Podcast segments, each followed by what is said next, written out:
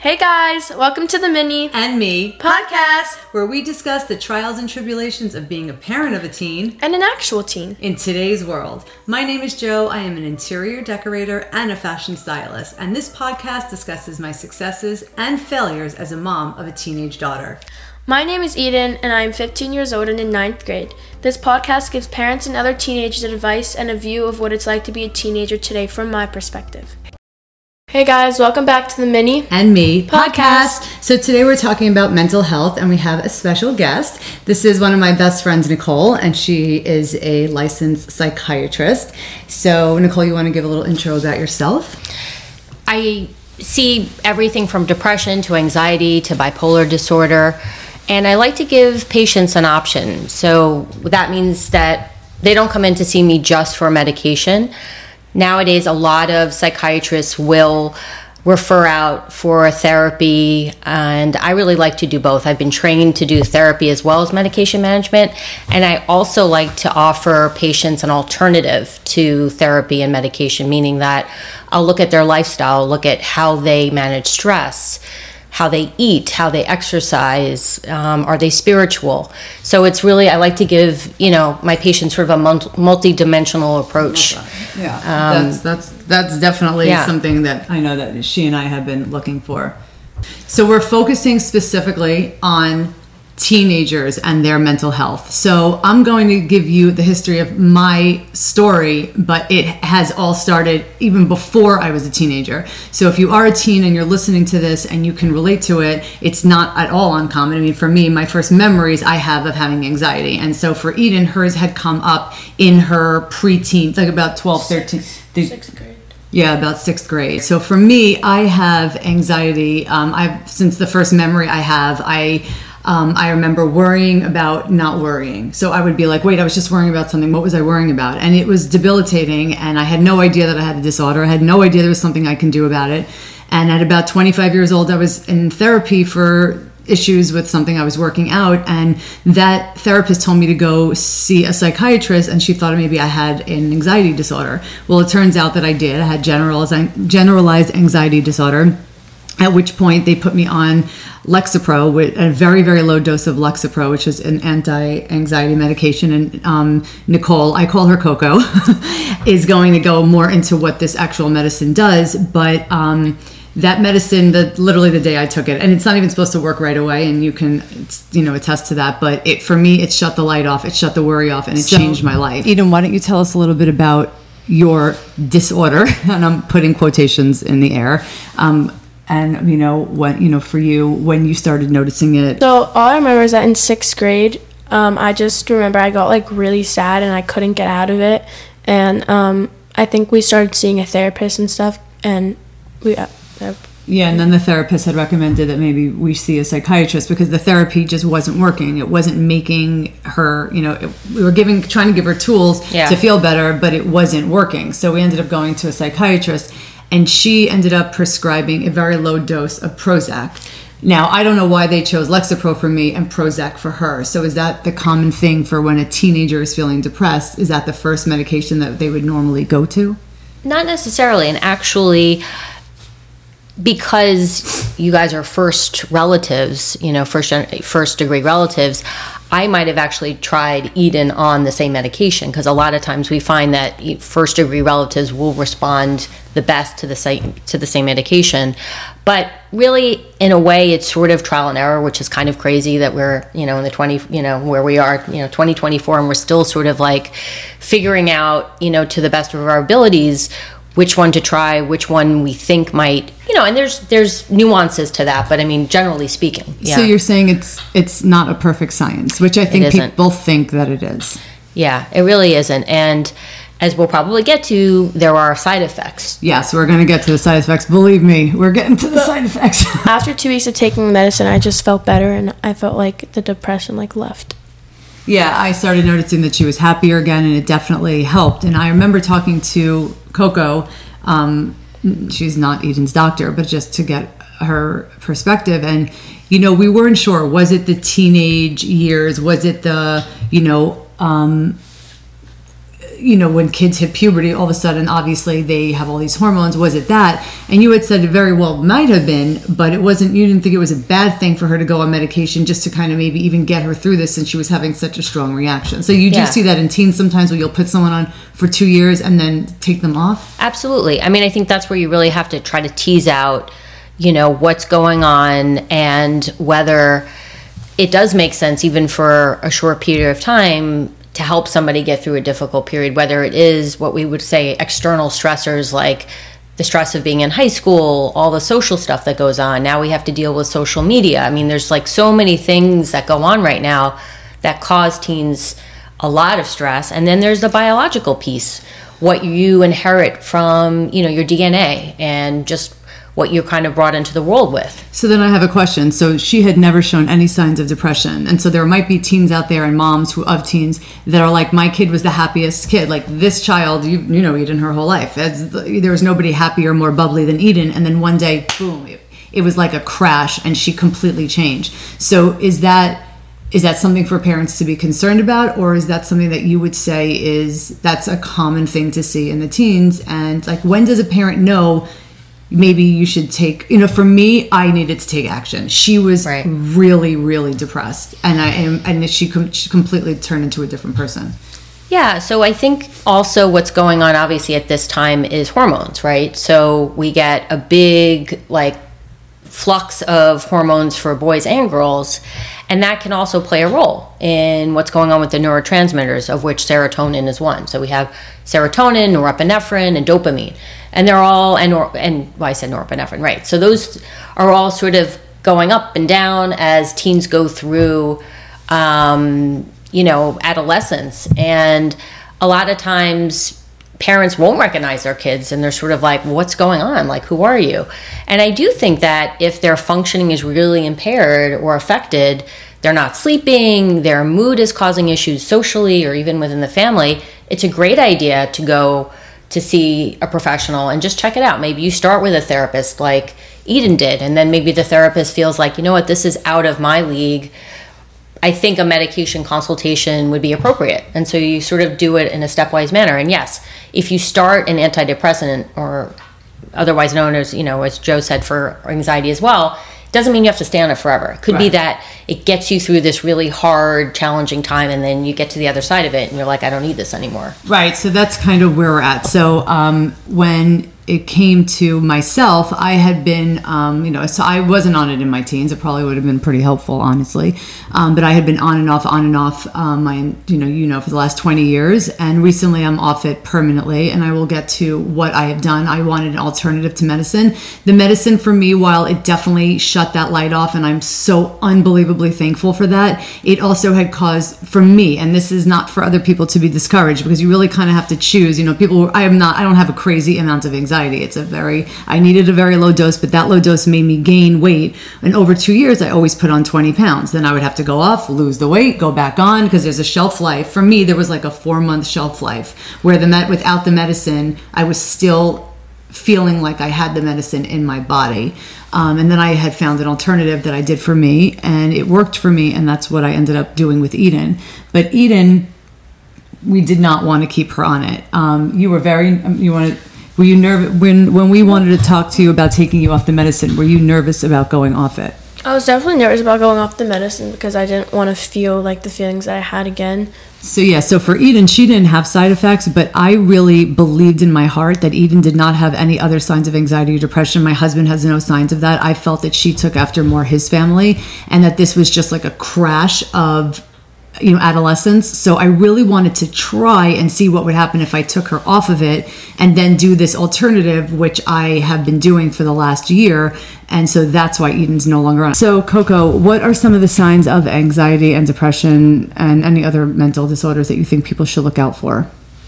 So there's definitely an overlap, and I think a lot of people may, might not realize that depression and anxiety do overlap in a lot of their symptoms. So obviously, you know, classic depression, you have low energy, you're sad, you don't enjoy the, you know, the activities that you normally enjoy, you avoid your friends, you avoid doing things.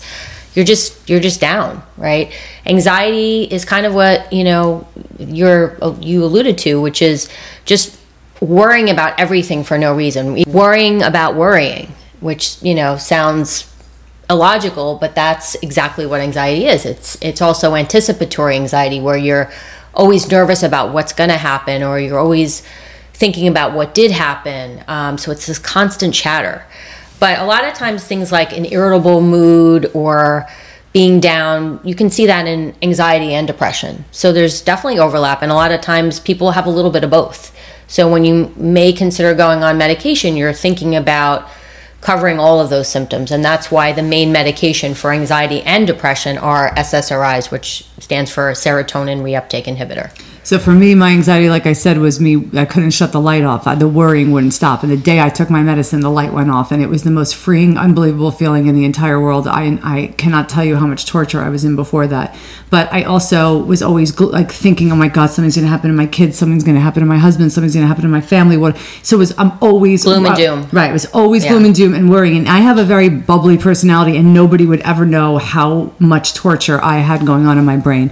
Eden, what were some of the symptoms that you had with your depression? depression that maybe other teens have felt or you know feel? I just felt trapped.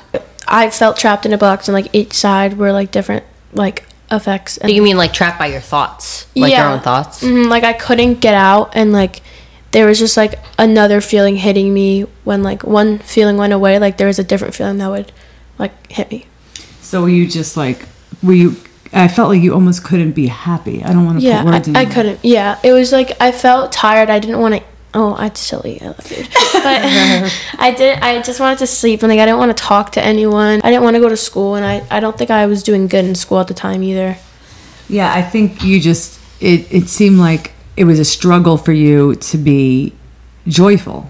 Yeah, it. I wasn't suicidal, but I also thought that it'd be easy. Like I just wanted to like not like she didn't care if she woke up. I felt like. Yeah. I think you had said that to me also. You're like, if I don't wake up tomorrow, it's fine. You're yeah. not going to do anything, but you're like, eh. Right. And you probably didn't enjoy the things you normally enjoyed. Like you just sort of felt apathetic. Like yeah, it was just like everything was like so much work to do. Like to even like talk, it was just like it was a struggle. Yeah. I feel like that's probably that's classic depression. that sounds like yeah. classic depression. I'm not even a doctor. So I know there's other disorders out there, bipolar. Um, maybe that's another disorder. I feel like that's pretty popular. What are some of the signs of that one?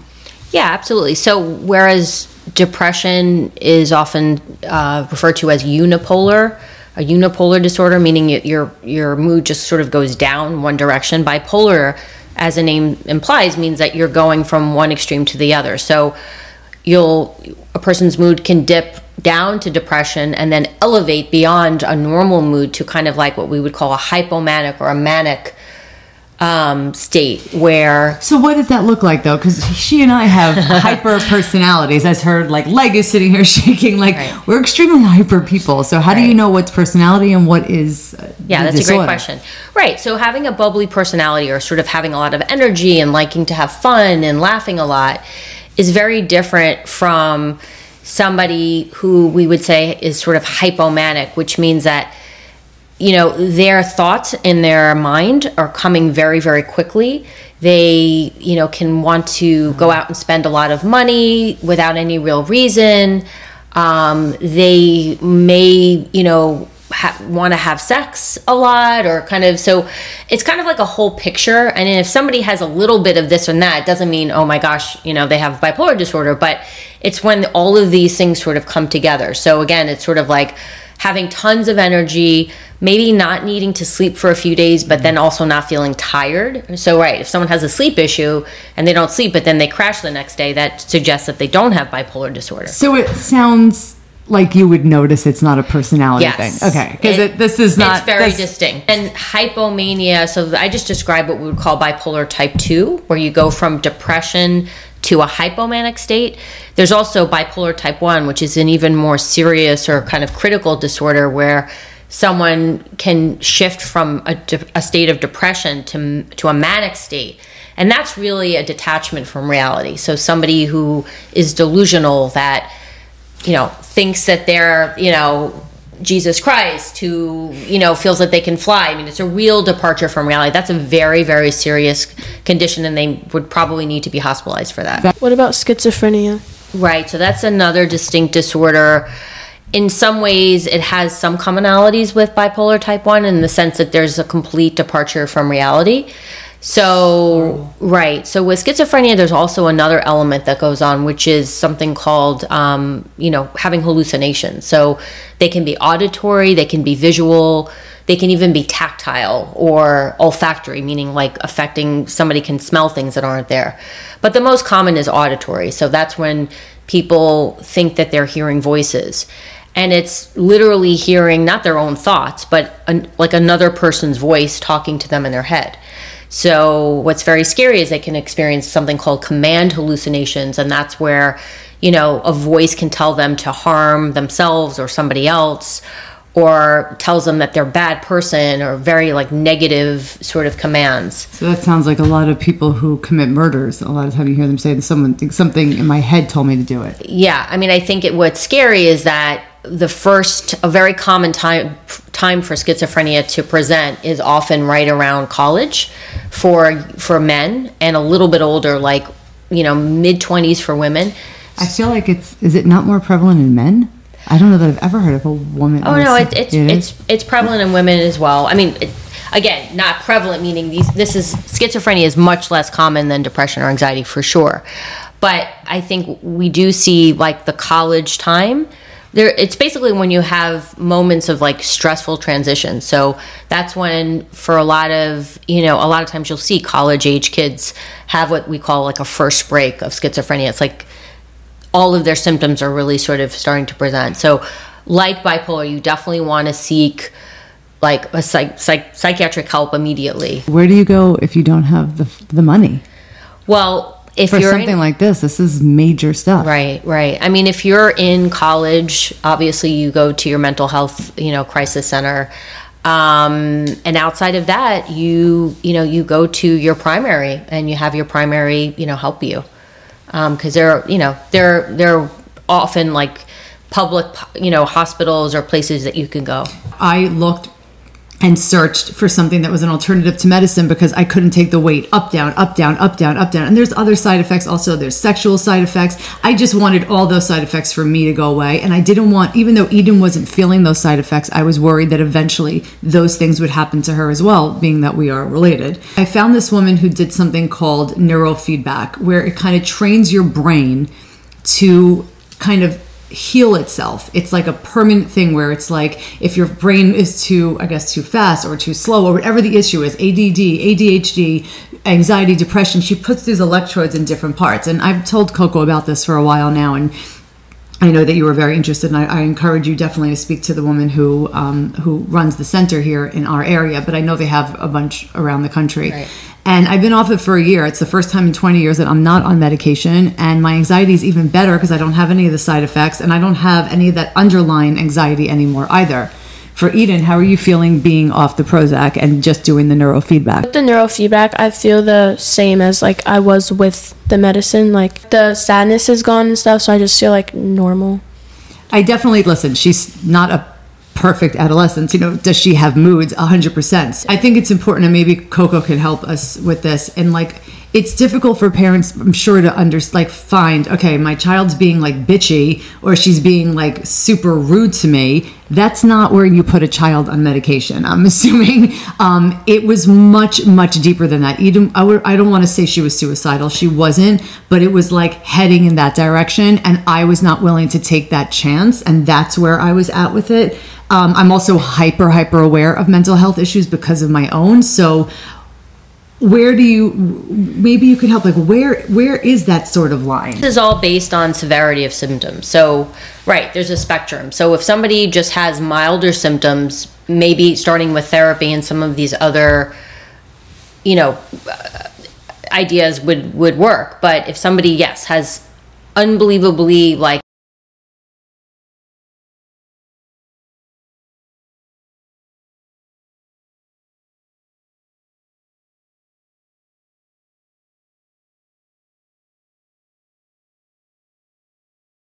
Joe and Eden are saying, like, for them, the neurofeedback was really terrific, and I think that's just an example they're not of functioning, they can't sometimes work, they don't to look well out of the box They are sort of traditional friends. They psychiatry, are completely right? like Um, Which shut down. are then you have to a proponent you know, of. go That's something. Even though you're a medical doctor, consultation you and see whether are all for you know, finding alternative ways. You don't think that medicine is the end all be all, but sometimes if you're in a really desperate situation, I feel like you got to start just start with that, and then maybe Absolutely. I think it's all about having as many tools in your toolbox as you as you can, right? So I just completed a fellowship in integrative psychiatry where I really did a deep dive into things like supplements and how exercise and nutrition affects our moods and our brain. And so I think, you know, you have to sort of know that yes, medication is an option and it's very effective for a lot of people.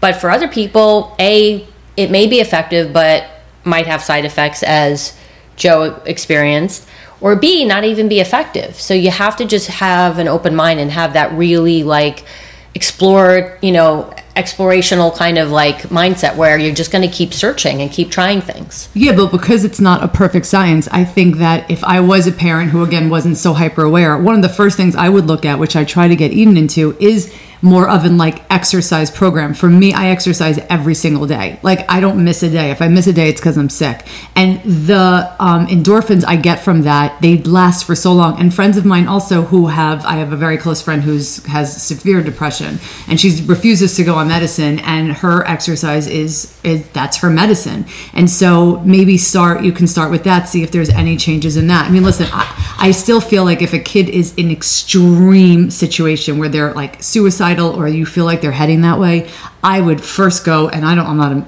medical doctor. Of but course, yeah. I would go the medicine route. For me, my side effects happened gradually and they happened over years. When do you see side effects first take place? Um, like, you know, because again, like I would, if I, with her situation, I didn't care about side effects. I was in a desperate situation. I just wanted to get her help and make that pain stop. So when do those side effects start happening? You know, when should a parent maybe then think of an alternative? Yeah, I mean, I think that's why you have, at least initially, fairly frequent follow ups because you need that clinical conversation to check in and, see, and, you know, have that, you know, person be assessed and say, you know, I'm starting to feel this a little bit, or I've noticed I'm gaining some weight, or I'm feeling very flat, like my normal bubbly personality, even though I'm not really depressed. Maybe I'm feeling numb. Maybe I'm just feeling like I'm not myself or empty inside. So these are all signs that like either the medication needs to be tweaked, maybe the dose needs to be reduced, maybe you need to try a different medication. A lot of times, um, one medication might be added to another medication to offset some side effects. With the neurofeedback, I want to say that I was still on my medicine when I was doing it, and so was Eden. So that this way there was no crash of like not being on medicine. So eventually we, we I was in the process and so was she of weaning off the medicine so that the neurofeedback would take over so that but there has been enough time for me to tell you there's no shelf life left of that medicine and it's fully neurofeedback for me. I don't do it anymore. You do around 30 to 40 sessions and I think a lot of people's insurance should cover it. It's about like 70 to 100 dollars a session and you don't have to be off something. So if you're in a very desperate situation and you are looking for that route, you don't have to um, you don't have to worry that you have to go off your medicine in order to do it. You can actually do them together. So if you are looking for maybe an alternative, there is that as well. Um, and so the common side effects in our weight gain, sexual side effects is what I was worried about with her. I didn't want she was she didn't even know what a sexual side effect was because I put her on so young, but she might have been experiencing it, and I just didn't want that to happen either. So what are some of the other and side effects meaning you lose a lot of your sexual desire. That's what I mean by side effects. Right. And in addition to that, sometimes there can be sleep issues, um, whether they feel too sedated on the medication or it's affecting their sleep, um, appetite, too much, too little. I mean, as you said, I mean, you didn't really have, I don't think you felt like your appetite, but some people actually do feel like their appetite gets increased and they gain weight because of that. The most important thing is to be with a psychiatrist or a provider that you can really feel like you can have these conversations with that are going to listen to you and hear you and not just sort of jump to do things without getting your feedback. hundred percent. Actually, I have, I have a question for you. I mean, do you notice regarding your mood, depending on how much time you're on social media, if that affects your mood. Like whether some days, if you're not on it as much, how your mood feels versus other days when you're on it a lot and how that affects your mood. When I'm on it a lot, I'm like more like at home and in my bed and not doing stuff. So I do feel like sadder. But when I'm not on it as much, like a lot of times I won't admit it, but like I feel like more free and like just like I have a lot more. um I don't know. the word. It's Well, for example, Eden's punished right now. So she lost Snapchat and she lost TikTok, um, Snapchat indefinitely and TikTok for a month. And I see a difference already in her. Um, Eden's extremely talented, not just because I'm her mom, she just is. And I just see her singing more, doing, she's engaging with us more, her personality's out more. You're in a tunnel when you're in social media, and when you step away from it, I feel like the world opens up for you again. And I just see this across the board. So, Eden, do you have any advice on um, a way that teenagers can either can approach their parents or ways that parents can approach teenagers to talk about mental health? It's pretty difficult for a kid to come over to their parent and, and you know they probably don't even know what depression or anxiety even is. They probably couldn't even describe that. Um, first, for the teen to go to the parent, I would just have a sit down conversation with them and just be like, if you're having trouble, or if like if you're not, if you're feeling sad or stuff, just have an honest conversation. And be like, hey, like I need help and stuff. Can you help me? And like it's gonna be hard for some people, I think, but the parents should just you guys should make sure that like you make it an open and like safe space for them to come talk to you um, and then the teen should shouldn't have a problem But what if the teen doesn't come and the parent? How should the parent approach it? the parent i guess just in a subtle way like just like ask them how's your day and like what went on in the day and then if you see their reaction to some of the things that happen that maybe could be like an a way if a parent and you know the child aren't as close or maybe don't have that easy a time of communicating parents can always just come from a place of curiosity you know it doesn't have to be like um, I'm calling you out on something or I'm judging you or I'm concerned. It could be just like, you know, I've noticed, I'm just curious, like you you've been like not going out with your friends as much or you're like skipping breakfast and lunch and you're barely eating dinner. I'm just curious of like or is everything okay? Or you, you know, but you don't want to sort of um confront in a aggressive or like overly concerned way because that might make your teen shut down. Yeah, it'll also make them feel scared if it's like if you say in like a little like what's going on? Like do we need to help you? They'll be like no no no no like I don't need help. Like it, it, it could scare them in a way also because they'll be like oh no something's wrong with me. Like I like what's going on? So you want to do it in like a subtle way But I can only go to how I approached it. But like Eden said, like I What think the hell's wrong? I know what is wrong. though? But like our relationship is is is pretty unique. So I don't know that I did it right or wrong. I, I think it's just like what Coco said. Oh, I noticed a little bit of this. I noticed that. I noticed this. Um, you know, if if you are feeling this way, I want you to know I'm here, and I want to get you help. I love you, and I know that you might not want to talk about this, but you know, I can definitely help you with anything, please always know I'm here and I really, really want to help you because I feel for those kids and I feel for those parents. The parents who have kids who are shut down from them because they just shut down. It's not even the parents' fault. It's just because they want nothing to like. I happen to be very close to her, but she shuts down on me regularly, you know, as close as we are. Yeah. So for those people who didn't even have that bond, I can't imagine how difficult that must be for a parent. And then from the kid's perspective, they might have parents who are completely unapproachable and know nothing about mental health. there's a hot there's like a um places you can call or you can text like the suicide um whatever it's called. Hotline. yeah the suicide hotline and like that type of stuff that you can always text or call And I would also add that it's very important for teens to understand that it's not a sign of weakness. You shouldn't be ashamed if you're struggling. It's actually brave and courageous to sort of say, I need some help or I'm, I'm really not in a good space. And maybe I don't even know what help looks like, but how important it is to just reach out, whether it's to a friend, a parent, a teacher. If you I had diabetes, you wouldn't think twice about taking metformin or, you know, if you had a heart condition. So I think we're lucky that the movement is in the right direction these days, that mental health is being less and less stigmatized and it's it's treated like, you know, any other condition, medical condition. So I just think it's so important for teens who especially feel so much shame and they feel like so self conscious in general to realize that they need to communicate and they need to not feel embarrassed or worried about what they're experiencing or feeling. Did, do you have any last thoughts that you want to say, Coco, on this topic, or you feel that we covered?